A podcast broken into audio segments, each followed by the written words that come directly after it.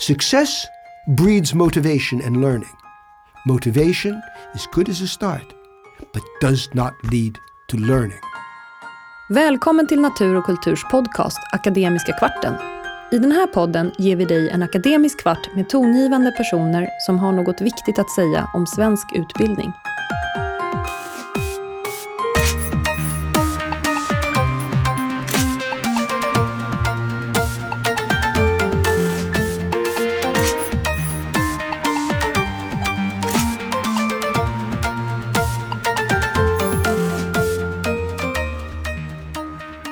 Heter Niklas Hårdfeldt Livi och är utgivningschef för pedagogisk litteratur på Natur och kultur.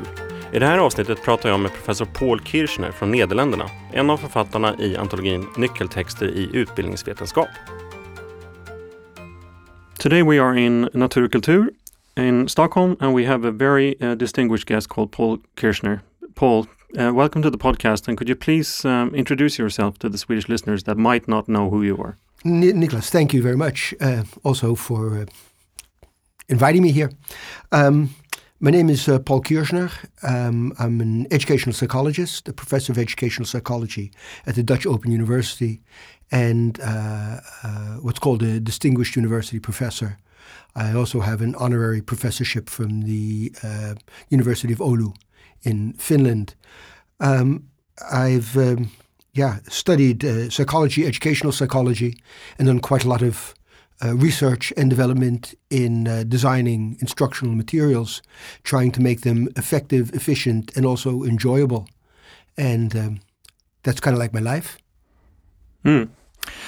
And um, I'd like to talk to you about uh, two different areas if you may, when it comes to education. And one of them is um, guided instruction or constructivist pedagogy versus any kind of other pedagogy. And the other one is ICT, uh, computers in the classroom, uh, or screens in the classroom. And I'd like uh, to start with uh, screens in the classroom. Uh, okay.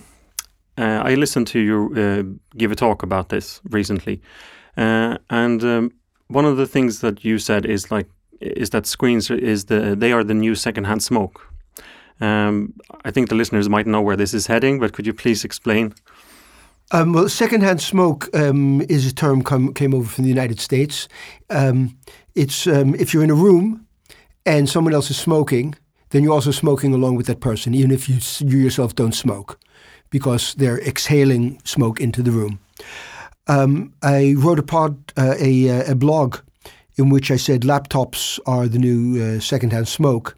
And the reason for that is that um, it's not only the case that uh, uh, children or pupils or students or whatever you want to, at whatever level you want to talk about, um, might be damaging their own learning by um, being online when they actually should be listening uh, uh, to someone uh, telling them, instructing them, or whatever. But also the uh, uh, pupils who are sitting next to them, who then all of a sudden see something popping up on their screen, are then distracted and uh, also can't concentrate. And um, research has shown that um, anywhere from 50 to 70% of students who are in a classroom are not actually all the time concentrating on the lesson. They're busy checking their mail or their Instagram or things like that. But even the students who are not online but sitting near someone who is, uh, 40 to 50% saying that they were partially or completely distracted at certain points during the lesson by what was going on next to them. So even though they themselves aren't making use of a tablet or a laptop, um, they're distracted from what they're doing and can no longer concentrate on uh, the instruction because of the fact that someone else is looking at a newspaper or a video or whatever on their screen. Hmm. Um, it was a somewhat provocative question to start with, basically, because I just wanted to start with this basic lack of literacy when it comes to uh, ICT in the classrooms. It's it's you, you, you quite often end up in this binary kind of discussion. It's either or. Uh, which is very unique because every other pedagogical technique is viewed as you can use it in a certain context and you can't use it in another context. But what, what's your general view when it comes to how ICT is implemented in education at the moment? Um, I mean, the simplest answer to that is that it's seen as the uh, new uh, wonder uh, drug.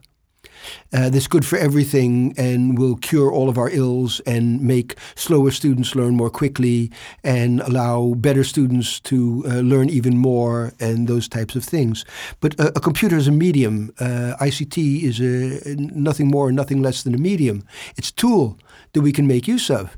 And um, as in every tool, it can be used uh, properly or improperly. There are certain situations where it's good to use it, and other situations where it isn't. I mean, I myself uh, used to be a cook. I still am. I actually I cook every day of the week, and uh, along with my wife, and in the weekends and all occasions, Christmas, Easter, I cook seven course meals myself.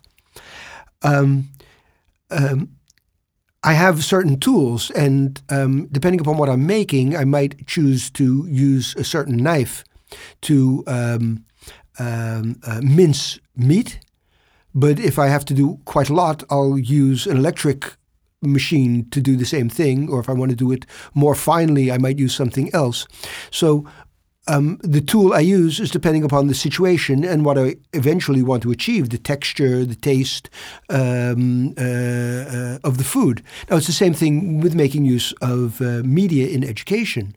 Uh, you can use it at certain times to achieve uh, great things, but uh, sometimes you achieve the exact opposite of what you want to achieve. So, as with every tool, it's got its use, and if you make good use of it, it can lead to effective or efficient or enjoyable learning. And if you make poor use of it, it leads to uh, poor learning and, uh, non enjoyable situations. Hmm. And that lead me, leads me to the next topic that I want to discuss with you. Uh, we've published one of your texts, uh, uh, an iconic text when it comes to educational science, uh, in a book called Nyckeltexter i utbildningsvetenskap. It's an article that you wrote with Sweller and Clark. Yep. Um, and it's about um, instruction. Yeah. Uh, and I think there is a, it, it's not that far fetched to make this transition between the topics because there are very powerful um, companies primarily that uh, are behind the ICT um, wave that is trying to crash into the classrooms. And they are all kind of critical towards guided instruction. But could we start with guided instruction? No, I, I call it direct or explicit instruction um, uh, uh, most often. Um, the idea behind that, if you if, if you look at it, direct instruction uh, is, is, is, a strange term uh, because there's direct instruction with a capital D and a capital I, and that's from Engelmann. And you have a direct instruction with a small d and a small i, and that's often um, referred to uh, Baruch Rosenshine in it. Um, the whole idea behind it is if you want people to learn effectively, efficiently, and enjoyably, you have to give them good instruction. Before they start doing something, um, solving a problem uh, or working together on something, they first have to have good instruction and know the basics to solve the problem. Um, uh, the idea that you can uh, learn generically how to solve a problem without any knowledge, I would say to the f- first person who says that to me, and they often say to me, I'll give you a quantum mechanics problem, please give me a creative solution to it. And they'll look at me as if the water is on fire. And uh, I'll say, but you are a good problem solver. You're, uh, uh, yeah, but I don't know anything about quantum mechanics. And I say, well, that's the problem. Um, you f- if you want someone to solve a chess problem or a quantum mechanical problem or a math problem or whatever, you first have to give them instruction.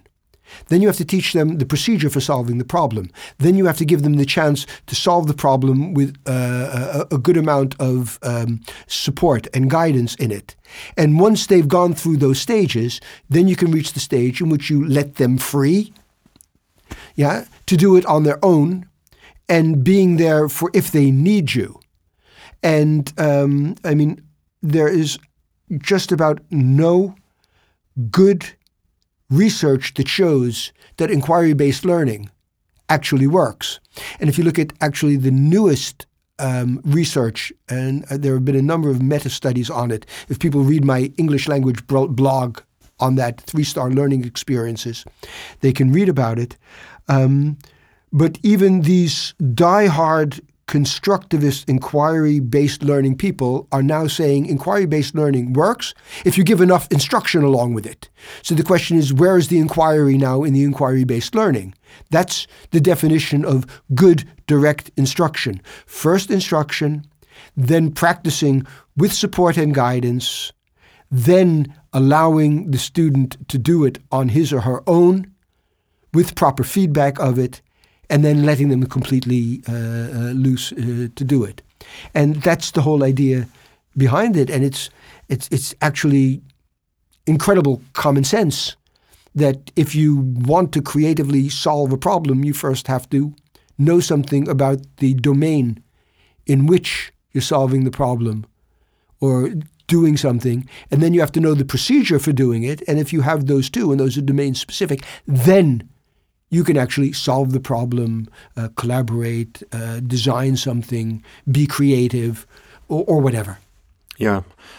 And I also quite enjoy uh, cooking, and I think it's it's also it's common sense. You wouldn't let someone that doesn't know anything about cooking into a kitchen it would be a fairly stupid thing to do. Yeah, and we know it from all these other different things. And you say, okay, um, here's a boat, go uh, a, a super tanker, go with trial and error um, uh, inquiry based, learn how to um, uh, navigate and sail the ship, and everybody would say, You're completely crazy. You don't say to uh, uh, uh someone, um, Here's a car, go learn to drive, uh, discover how to drive properly. We say no, you first have to give instruction and a lot of practice, and then with a instructor next to you, next to the person who ha- also has a brake and, and, and, and a gas pedal and, and extra mirrors and things like that. And finally, when that person has shown that he or she is capable of doing it, then you relax as the instructor and take a step back and you let them go and only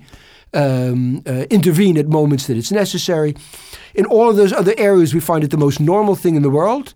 But then you have these uh, pedagogues, um, these um, romanticists who find that um, everything should be directly experienced, everything has to be inquiry based, everything has to be pleasurable and exciting.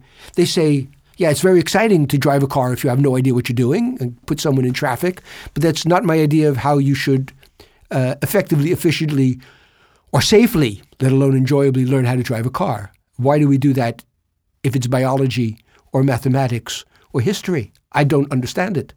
No. And I recently read a paper of yours where you were talking about old school pedagogues and fuzzy brained social constructivists.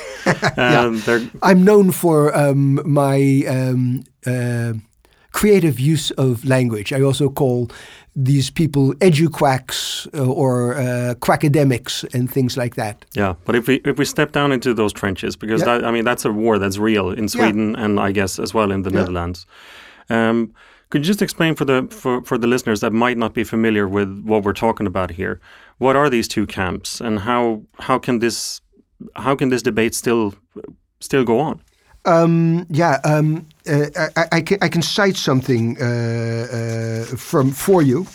Um, uh, it says, "Is why then?" This is from a blog from um, uh, Mr. G. Mupples. Mis- yeah, um, and um, in the blog uh, he says, "Why then does progressivism?" persist even after hundreds of years, various names, and little record of boosting student achievement. Murrell, um, uh, in 2003, pinpoints it the seductive quality of the rhetoric of revolution, a quality as seductive to prominent business leaders as it is to educational uh, professionals. Uh, it sounds very good. It sounds very seductive. It gets into this romantic idea of um, if you really want to understand something, you have to directly experience. Uh, um, let's uh, motivation is the most important thing, and and, and, and, and inquiry and discovery is very motivational. Um, um uh, learning has to be pleasurable and exciting. Um, uh, learning is hard learning is really difficult and you want to make it as enjoyable as possible. But enjoyable means that you experience success. And by hitting yourself head against the wall, by doing things wrong, you don't get that feeling of achievement and success. And it doesn't matter how motivated you were when you started. If you constantly bang up against the wall, you're going to lose that motivation and stop and think, I can't do it. But if you have good instruction that takes you by the hand, lets you experience that you're capable of doing something, experiencing success leads to more motivation. I mean, um, uh, you know the film Bend It Like Beckham? Mm-hmm. And I would more say Bend It Like Messi because I'm a Barcelona fan mm-hmm. as Dutchman. Um, a, a child will want to learn how to kick the ball and kick it around a wall of defenders. So you'll put up this cardboard wall of defenders. And that child will start and without good instruction will kick and kick and kick and kick and they'll constantly hit that wall. They won't get the curve into it. And if by accident the ball curves, they have no idea why it curves and what they did to achieve it. You get a good trainer and says, well, if you take the step, do it on this side of your instep, and all of a sudden you see the curve coming in, even if it doesn't go around the wall, all of a sudden you have the idea of, hey, I can do it because you've had good instruction. If you're motivated and there's no good instruction and you constantly kick that ball into the wall until your leg falls off, yeah, you'll eventually say, yeah, I guess I just can't do it and you'll stop. Success breeds motivation and learning. Motivation is good as a start, but does not lead to learning. Mm. It's just that simple.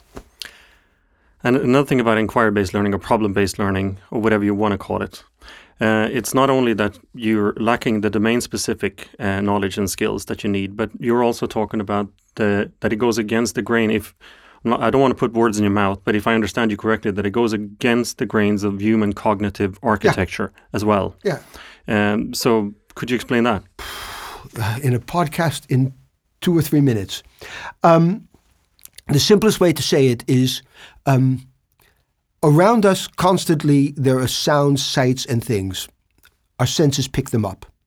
If we don't do anything with it, we don't even know it happened. You find that in air conditioned rooms and things. If someone says, hey, the air conditioner, all of a sudden you hear it, but you've actually heard it, but you didn't uh, attend to it. Okay? If you attend to something, it goes in your short term memory. Your short term memory is very, very limited. It's limited in the number of new and unique information elements, and it's limited in the amount of time that it'll stay there if you don't do anything with it. You can argue about how many items of information. Cowan says four plus minus one. Uh, before that, Baddeley said five plus minus two. Uh, it doesn't matter. Somewhere between four, five, and seven new pieces of, new pieces of information, you can work with that at the same time. Yeah? And if you do something with it within two to 15 seconds, it might go into your long term memory. If you don't, you lose it. It's kind of like a string of numbers. If it goes into your long term memory, it gets put into schemas that you already have in your head. Yeah? What you want to do with children with learners is make sure they have those schemas in their head that this new information can be anchored in, yeah, can be hung up on, yeah. Um, if you don't have that, if you don't create that, yeah, then your um, short term, your working memory will become overloaded, and you lose the information. It won't get stored in long term memory. Now, if you're doing inquiry based learning, you not only have to have all of this new and unique things that are domain specific, but you also have to think about, oh, is this useful? Is it getting me closer to my uh, uh, goal? Um, uh, should I have done it this way? That's all extra things that you have to think about in your short term memory while you're work trying to, to solve the problem and also learn at the same time. Our architecture can't do that. It's, it's just it's, it's a bucket that's only has a certain amount of room in it. And if you overload it with too many things to do, you're just not going to learn. It's that simple. Hmm. I'm going to try to make some kind of transition to the final question now. Um, the perf, I mean, not focusing on acquiring knowledge and having it stored in your long-term memory, which is um, that's the perfect breeding ground for conspiracy theories and fake news. Yeah, and uh, I'm going to try to combine that with the fact that you're a chef Yeah. and that you're an expert on this field. And w- to go back to something that I heard you speak about earlier, uh, you were speaking about bacon and eggs Yeah. uh, in a very uh, funny way, but also in a very alarming way. Could you just retell the stories about bacon and eggs? Um, well, um, it's more about eggs than bacon, but um, there were there are these. Um, in the United States, you have the Food Babe. In the Netherlands, you have um, these two dietitians uh, called um, the Green Happiness. And people say that you um, don't need to uh, uh, learn anything because it's all there on the internet. Uh, it's at your fingertips. All you have to do is take your um, uh, mobile phone out of your pocket, your uh, smartphone, and you can find anything that you want. But the problem is, without basic knowledge, all of the information on internet is equally important, equally true. Now, these two women gave a um, an interview in a top newspaper in the Netherlands, and in that um, interview, they were talking about how bad eggs were for you and that you shouldn't eat it. And you think, okay, they're dietitians. They went to some type of vocational college, hopefully, maybe a university, you have no idea. But they say that they're dietitians and they're talking about healthy food and all of these types of things. And they said, um, you shouldn't eat eggs, it's bad for you. But on top of all of that, um, eggs are the menstruation of chickens. And um, if you have no knowledge uh, about it, you say, well, um, you know, an egg, uh, a chicken sits down and it poops out or whatever an egg. So, yeah, that could be the case. But if you studied anything in biology or if you remember anything from biology, you know that um, uh, ovulation and menstruation is a characteristic of a mammal um, not of any other species, as far as I know. In any event, I know it's of mammals. And if you know anything about different types of animals, you know that chickens are birds and birds aren't mammals.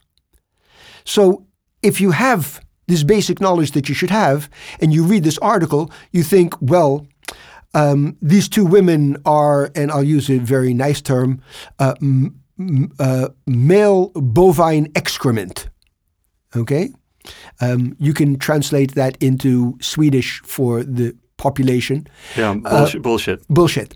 Um, yeah, I didn't know if I could say that on the podcast. Fine. Um, uh, but if you don't have any knowledge of uh, biology, then you might take it at face value as being true because, yeah, it's the green happiness and these are two dietitians, so it must be true. So um, uh, I often say uh, what you know determines what you see and not the other way around.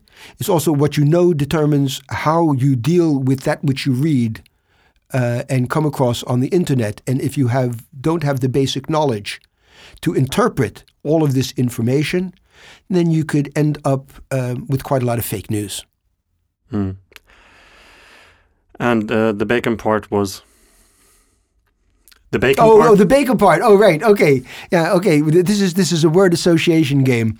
Um, there was a uh, journalist who had to uh, write a uh, an article on the uh, 16th century natural na- uh, uh, natural philosopher uh, Francis Bacon.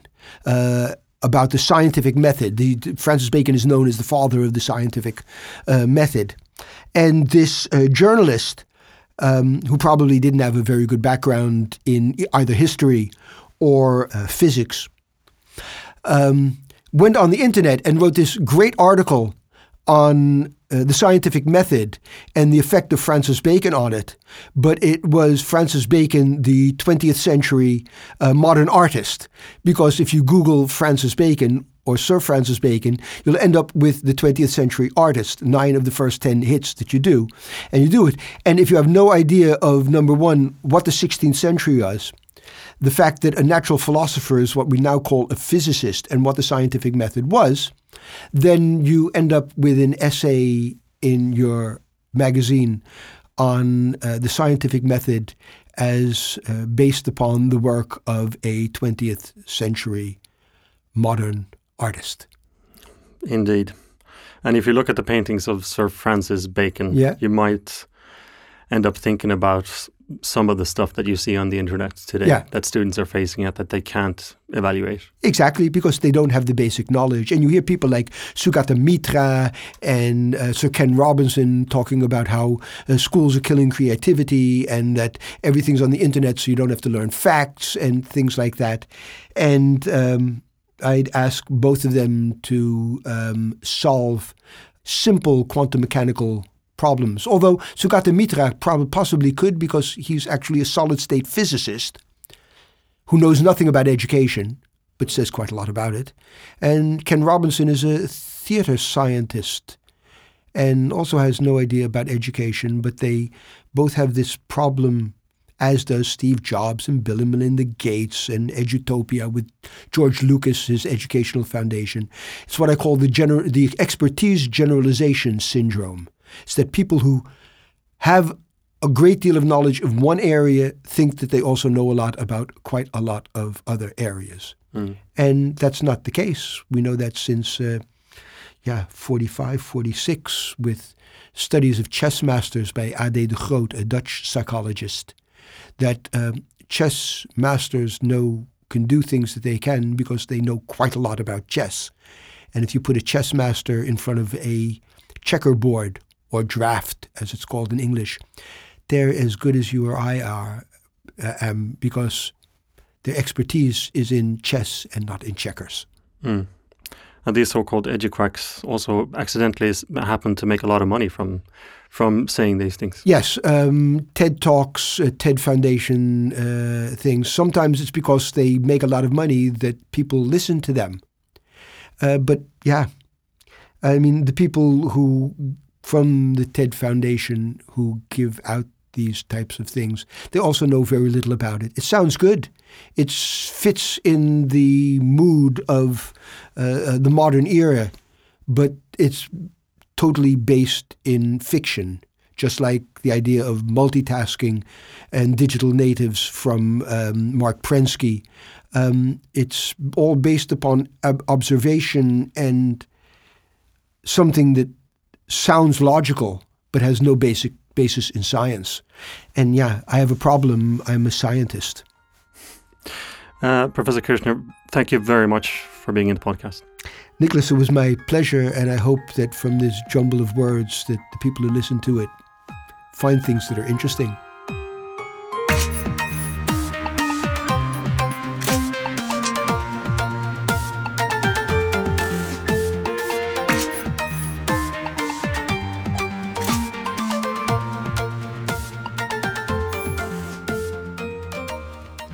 Bolaget Natur och kultur är en stiftelse som utan ägare kan agera självständigt och långsiktigt.